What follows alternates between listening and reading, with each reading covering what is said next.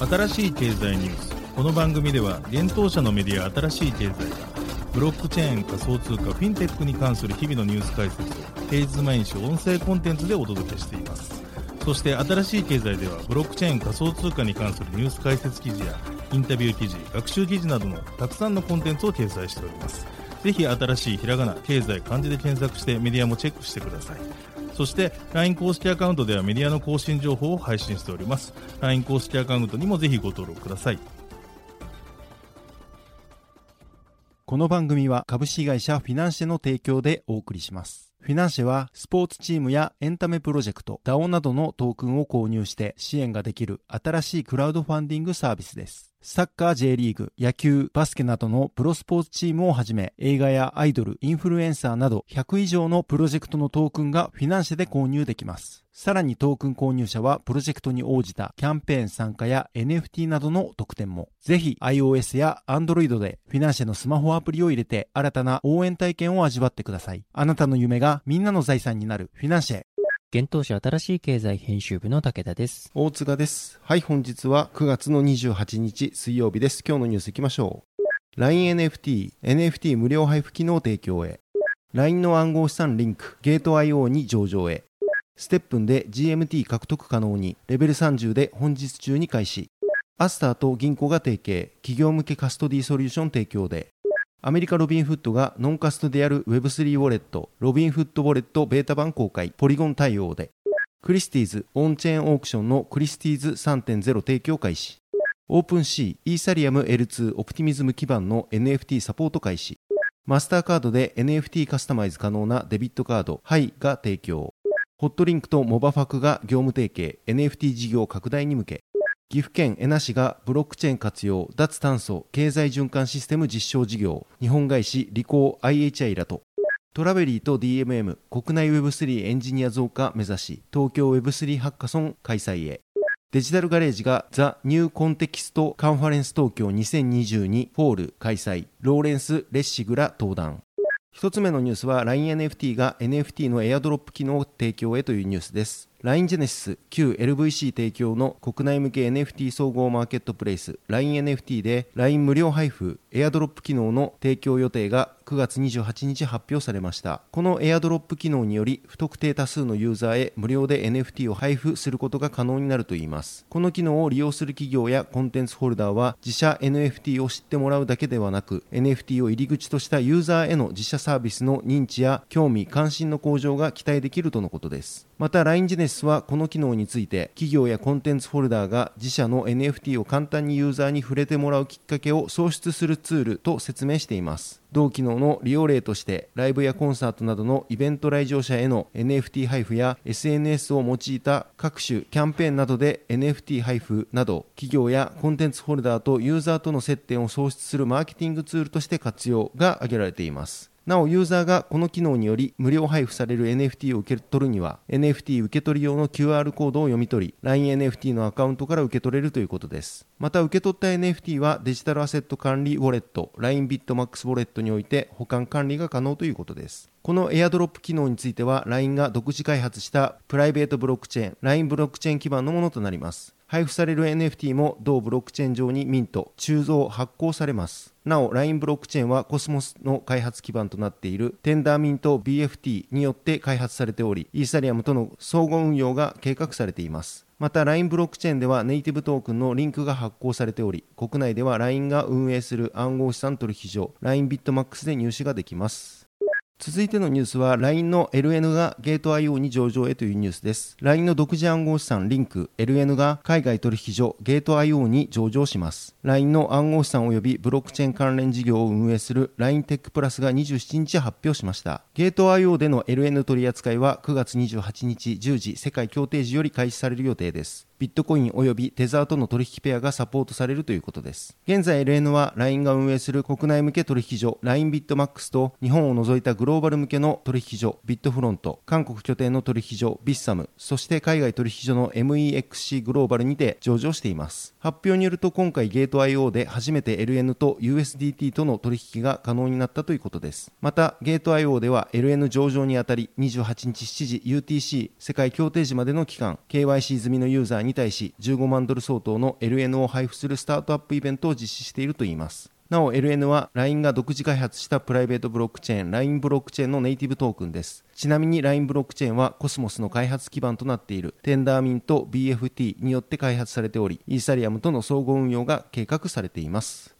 続いてのニュースは、ステップンが GMT 収益プラン開始へというニュースです。動いて稼ぐ Move and Earn Web3 ゲーム、ステップンが GMT 収益プランを開始することを9月27日に発表しました。今までこのゲームプレイで得られる暗号資産は GST のみでしたが、今回の計画により、ステップンのガバナンストークンで発行上限があるグリーンメタバーストークンも獲得対象に追加されるといいます。これまで GMT を入手するには、同トークンを取り扱うバイナンスなどの海外暗号資産取引所や DeFi 分散型金を利用する必要がありました。なおこの計画による GMT 獲得にはレベル30の NFT スニーカーが必要となります。このスニーカーを保有した上で獲得モードを GST から GMT に切り替える必要があるといいます。なお切り替えはスニーカーのクールダウンタイムなしで行えるとのことです。また GMT 獲得数のレートは GMT モードのアクティブユーザー数に基づいて1分ごとに変化するといいます。なお現時点では全ての NFT スニーカーを対象としたクラシックプールにプールされた GMT が配布されるということです。今後については、より GMT の獲得ができるレインボー、レインボープラス、シャーデンフロイデのプールに対応した NFT スニーカーがローンチされる見込みとなっているということです。公式 Twitter の9月27日21時半頃、日本時間のアナウンスによると、GMT 収益プランの開始は24時間以内に開始されるということです。続いてのニュースは、アスターと Ginco 提携というニュースです。国内ブロックチェーン関連企業、 Ginco が日本初のパブリックブロックチェーン、アスターネットワークと提携したことを9月28日に発表しました。この提携は、同ネットワークのネイティブトークン、アスターを保有する企業に対し、カストディソリューションや開発支援を提供するパートナーシップになるということです。 Ginco によると、アスターネットワークの利用者が増加する中、同ネットワークのエコシステムに参加する企業からカストディソリューションの要望が多数あったということです。なお Ginco は今年4月に国際規格に基づく情報セキュリティマネジメントシステム ISMS 承認を取得しているほか、8月にはセキュリティと利便性を両立する暗号資産の管理に関する特許を取得しています。また、アスターネットワークのネイティブトークンアスターは9月26日に国内暗号資産取引所ビットバンクに上場し、日本国内でも取引が可能になりました。これにより、アスターエコシステムへの国内利用者の拡大のほか、企業や開発者などの参入事例が増えることが見込まれています。また、アスターネットワークは今年6月に国内企業を集めたコンソーシアム組織アスタージャパンラボを設立し、参加企業を募っています。アスターは今回の上場を皮切りに、このコンソーシアムを11月末より本格的に稼働し、日本エコシステム拡大をしていくと発表しています。続いてのニュースは、ロビンフッドウォレットベータ版が提供開始というニュースです。アメリカで人気の投資アプリ、ロビンフッドが独自 Web3 ウォレット、ロビンフッドウォレットのベータ版提供開始を9月27日に発表しました。ロビンフッドウォレットは今までロビンフッド内で提供されていたウォレットとは別のものです。ノンカストディアルセルフカストディ型のウォレットアプリとして新たに提供されたウォレットとなります。今回のベータ版では iOS アプリにのみ対応しているとのことです。なお、同ウォレットは5月に公開されていたウェイティングリストに参加したユーザーを対象に提供されたということです。100万人がリストに登録を行ったようですが、今回はその中の1万人の iOS ユーザーに対して提供が行われたようです。今年後半には一般公開を予定しているとのことで、ウェイティングリストに登録している全ユーザーにも公開通知されるということです。また、同ウォレットでは、初めにポリゴンのブロックチェーンからサポートを開始したといいます。ポリゴンを選択した理由は、ネットワークのスケーラビリティ、速度、低いネットワーク使用量、堅牢な開発者エコシステムであるということです。なお、今後については、その他多数のブロックチェーンをサポートするマルチチェーンウォレットになる予定としています。ベータ版期間中については、ネットワーク手数料なしで暗号資産の取引と交換ができるといいます。また、DeFi 分散型金融の DAPS 分散型アプリケーションに接続も可能であるということです。ただし NFT の表示と NFT マーケットプレイスへの接続に関しては、ベータ版では非対応とアナウンスされています。なお、ロビンフッドではネイティブのポリゴンと同ブロックチェーン対応のアメリカドルステーブルコイン USDC が購入可能であり、両暗号資産はロビンフッドウォレットにシームレスに送金できるようになっています。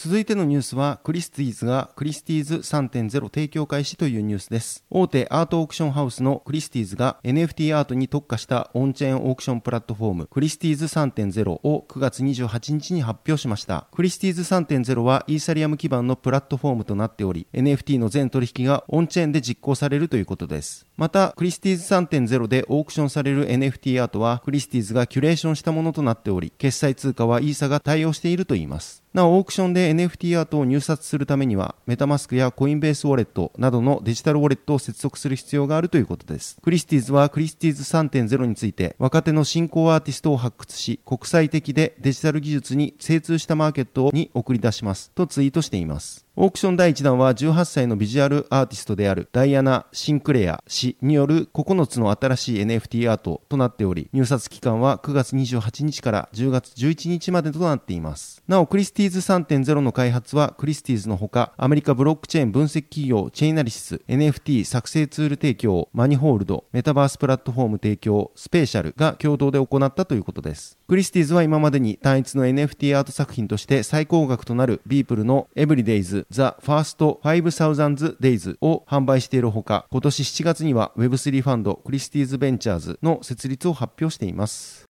続いてのニュースいきます。オープンシー、イーサリアム L2、オプティミズム基盤の NFT サポート開始というニュースです。大手 NFT マーケットプレイスのオープンシーがイーサリアムのレイヤー2スケーリングソリューション、オプティミズムに対応開始したことを9月28日に発表しました。これによりユーザーはオプティミズムのメインネット上でミントされた NFT をオープンシーで直接売買可能になったとのことです。なお、今までオプティミズムの NFT の取引の大部分は NFT マーケットプレイスクイックスで行われていました。すでにオプティミズムで人気のある NFT コレクションのエイプティミミズムやボワードタウン NFT、モーターヘッドなどが取り扱い開始されています。今回のオプティミズム対応により、OpenC では6つのブロックチェーンの NFT をサポートすることになりました。現在ではオプティミズムや先日22日対応開始したアービトラムのほか、イーサリアム、ポリゴン、クライトン、ソラナをサポートしています。なお、OpenC では先日22日、NFT のレアリティを計算するプロダクト、オープンレアリティを導入しています。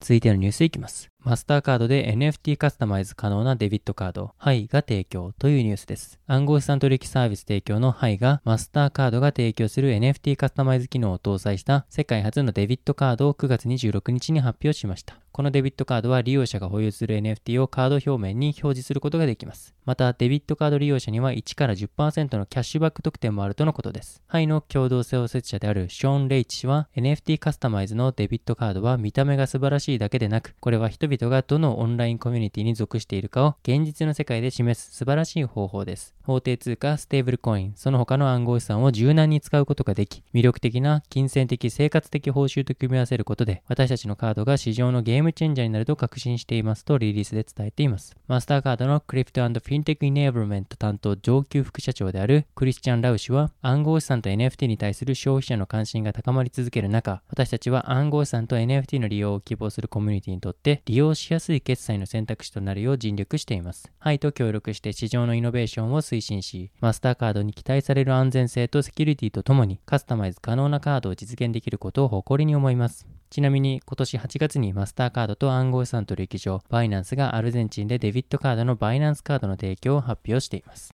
続いてのニュースいきます。ホットリンクとモバファクが業務提携 NFT 事業拡大に向けというニュースです。モバイルファクトリーとホットリンクが両社の NFT 事業拡大に向けた業務提携契約を締結しました。モバイルファクトリーの100%子会社であるビットファクトリー提供の NFT サービス構築支援プラットフォームユニキスガレージとホットリンクの SNS 上でのプロモーションの専門性を融合させることで両社の NFT 事業の拡大を図る狙いです。またホットリンクが保有しているソーシャルビッグデータ及びデータ分析力や独自ノウハウとビットファクトリーのユニキスガレージを融合するといいます。それにより NFT の販売を検討する企業に NFT の生成、販売を行う機能提供に加え、NFT 流通を促進する SNS 上のプロモーションの提案が可能となるとのことです。モバイルファクトリーは昨年7月より国内で NFT マーケットプレイスユニマを提供しています。また同年11月より NFT 買取サービスユニマ NFT 買取ベータ版を開始しました。なお、同サービスは一般ユーザーが所持する NFT を日本円で買い取るものです。審査査定の上、買い取りが成立した申請に関しては NFT マーケットプレイスや取引所を介さず NFT を売却できます。また、ホットリンクは SNS マーケティング支援事業を運営する企業です。なお、同社代表取締役グループ CEO の内山氏は、日本に Web3 のコンセプトやその具体的な実装を広めることを目的として開始された勉強会 Web3.jp 代表世話人を務めています。なお、Web3.jp は先月8月、自民党 NFT 政策検討プロジェクトチームが公開していた NFT ホワイトペーパーに対し追加提言を行っています。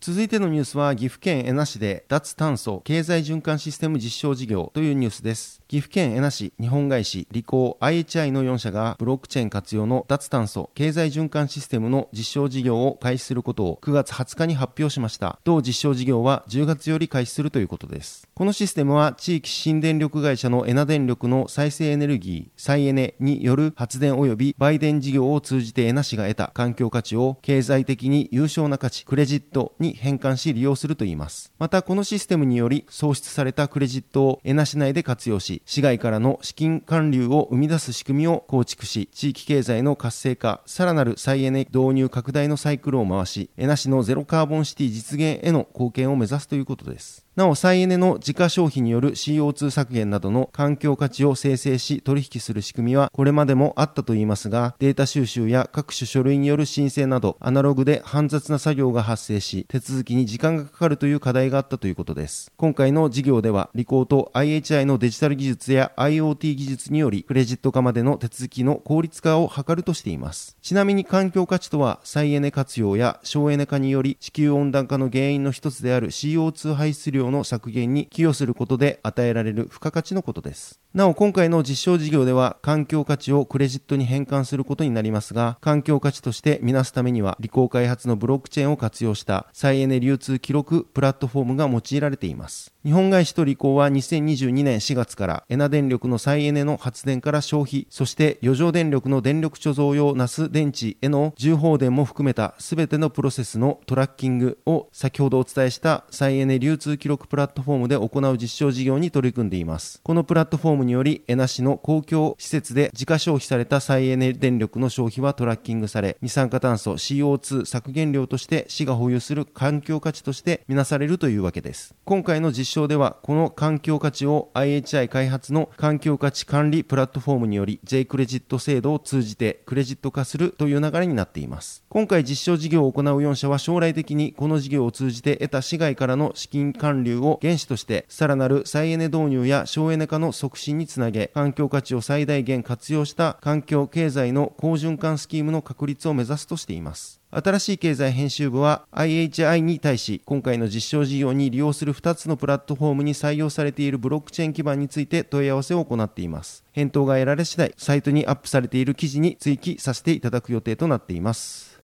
続いてのニュースいきます。トレジャリーと DMM、国内 Web3 エンジニア増加目指し、東京 Web3 ハッカソンを開催へというニュースです。ハッカソンプラットフォームアキンドなど Web3 領域の事業開発を行うトレジャリーが DMM.com と東京 Web3 ハッカソンを開始することを発表し、エントリー受付を9月28日より開始しました。このハッカソンは誰でもエントリーが可能であり、1人でも参加でき最大4名までのチームとしてプロダクトの提出ができるとのことです。また、賞金総額は500万円で、ハッカソン期間は10月22日から11月6日にリアルとオンラインのハイブリッドで開始される予定です。開発テーマは DAO、NFT、Security、DeFi、Gamify となっています。なお、デモデーは11月12日を予定しています。なお、ハッカソンと並行してテーマセッションも開催されます。DMM のブロックチェーンエンジニアが考える Web3 サービスの現状の課題と解決への期待、DMM 笠崎氏。EVM って実際のところ何をしているのか、フラクトン赤沢氏、フローブロックチェーンの目指す先、マスアダプションへの道、プロテックアンバサダー嵐、トークノミクスデザイン、ラップス経済圏の作り方、M と小麦氏などが一部の例として発表で挙げられています。スポンサーには、立案、DNA、ビットフライヤー、サードバース、ダブルジャンプ東京、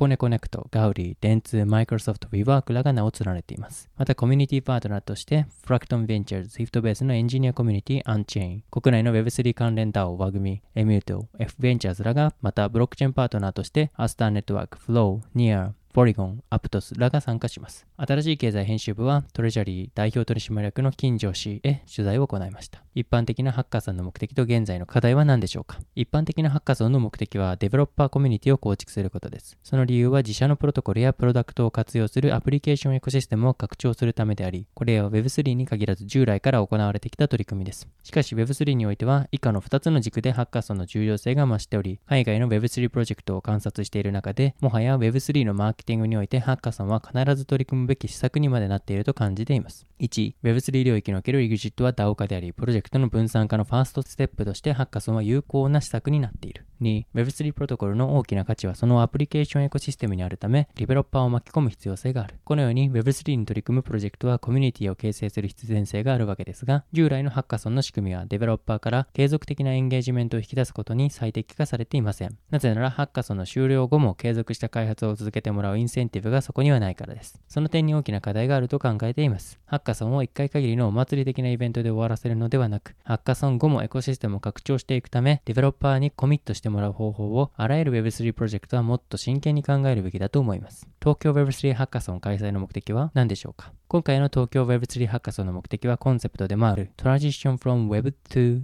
to Web3 です。1年ほど前からグローバルレベルで大きなトレンドとなっている Web3 ですが、海外に比べ国内においては Web3 デベロッパーの数が十分にいるとは言える状況ではありません。海外の Web3 プロジェクトと話している中で、日本の開発者は非常に高い評価を受けていますが、その価値は IT ベンチャーをはじめとした国内企業にとどまっているように見受けられ、グローバルな Web3 領域において国内デベロッパーの存在感はまだないに等しいと言わざるを得ません。海外では GAFA などビッグテックから多くの開発者が Web3 プロジェクトへ流入していますが、その流れを日本でも作り出さないと Web3 にとどまらず、デベロッパーのスキルセットにおいて世界標準から大きく遅れを取ってしまう危機感を僕は持っています。一の時代も新しい時代の種を作るのは資本家ではなく好奇心旺盛な技術者です。Web3 においてもブロックチェーン技術を理解し実装まで行えるディベロッパーの質と数こそが、これらの新しいインターネット時代の成長源泉であると考えています。そのため弊社では自社でハッカソンを開催することで、新しい技術に対して興味を持つデベロッパーに対して Web3 を学び、実装まで一気通貫できるきっかけを提供していきます。またその先の話ですが、このハッカソンを通して Web3 開発を経験したデベロッパーには、海外のトッププロジェクトのハッカソンを案内し、魅力的な Web3 プロジェクトに携わることで技術を高められる機会を創出できればと考えております。今具体的にどのようなハッカソンプロトコルを開発されているのでしょうか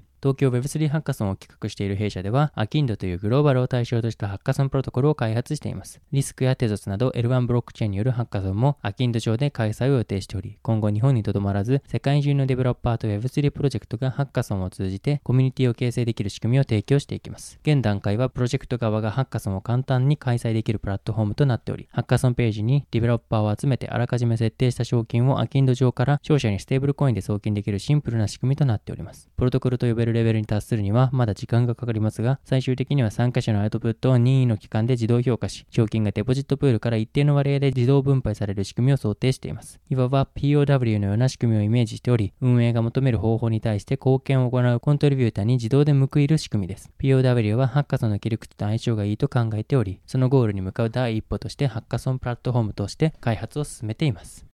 続いてのニュースいきます。デジタルガレージが The New Context Conference 東京2022 Fall 開催、ローレンス・レッシグら登壇というニュースです。デジタルガレージと DG ラボが The New Context Conference 東京2022 Fall NCC 東京2022 Fall を11月4日に開催することを発表しました。参加費は無料で事前登録制となります。このカンファレンスは Web3 も含めた最先端のインターネット技術やその周辺で生まれるビジネスに関心を持つ方々を対象としたものです。デジタルガレージ共同創業者の小林、林優氏と伊藤浄一氏がホストとなり、国内外の有識者と共に議論をしながら理解を深めるイベントです。2005年の初開催から23回目の開催となる今回の NCC 東京は Designing Our New Digital Architecture がテーマです。世界中で誕生している次世代テクノロジーを俯瞰しながら、それぞれの分野のパイオニアとの議論を通じて、今後のデジタルアーキテクチャについて考えていくという内容です。すべての人々の平等、多様性、繁栄、持続可能性といったこれからのグローバル社会での価値観を踏まえ、どのようにデザインするべきか、今まで Web の世界を作り上げてきた国内外の有識者とジョインする参加者と共にニューデジタルアーキテクチャについて様々な視点から掘り下げていく場にしていくとのことです。メインゲストとしてサイバー法の権威でクリエイティブコモンズの創設者であるローレンス・レッシグ氏、ハーバード・ロースクール教授、NFT アーティストとして第一線で活躍しているプルプレ・アスル氏、MIT Space Exploration Initiative の創業者兼ディレクターで宇宙建築プロジェクトなどを手掛けるアリエル・エクブロー氏、先日デジタル大臣に就任し話題となった河野太郎氏らが登壇します。また、NCC2022 東京Fall 開催の11月4日午後には、デジタルガレージが手掛ける Web3 で次世代のビジネスに挑戦するグローバルインキュベーションプログラム OnLabWeb3 に参画するスタートアッププロジェクトによるプレゼンテーション、授賞式も同日開催されます。はい、本日のニュースは以上となります。このように私たち新しい経済編集部ではブロックチェーン暗号資産に関するニュースを平日毎日ラジオで配信しております。本日ご紹介したニュースはすべてサイトの方に上がっております。ぜひサイトの方も見に来てください。新しいひらがな、経済、漢字で検索して見に来ていただければと思います。それでは本日はありがとうございました。ありがとうございました。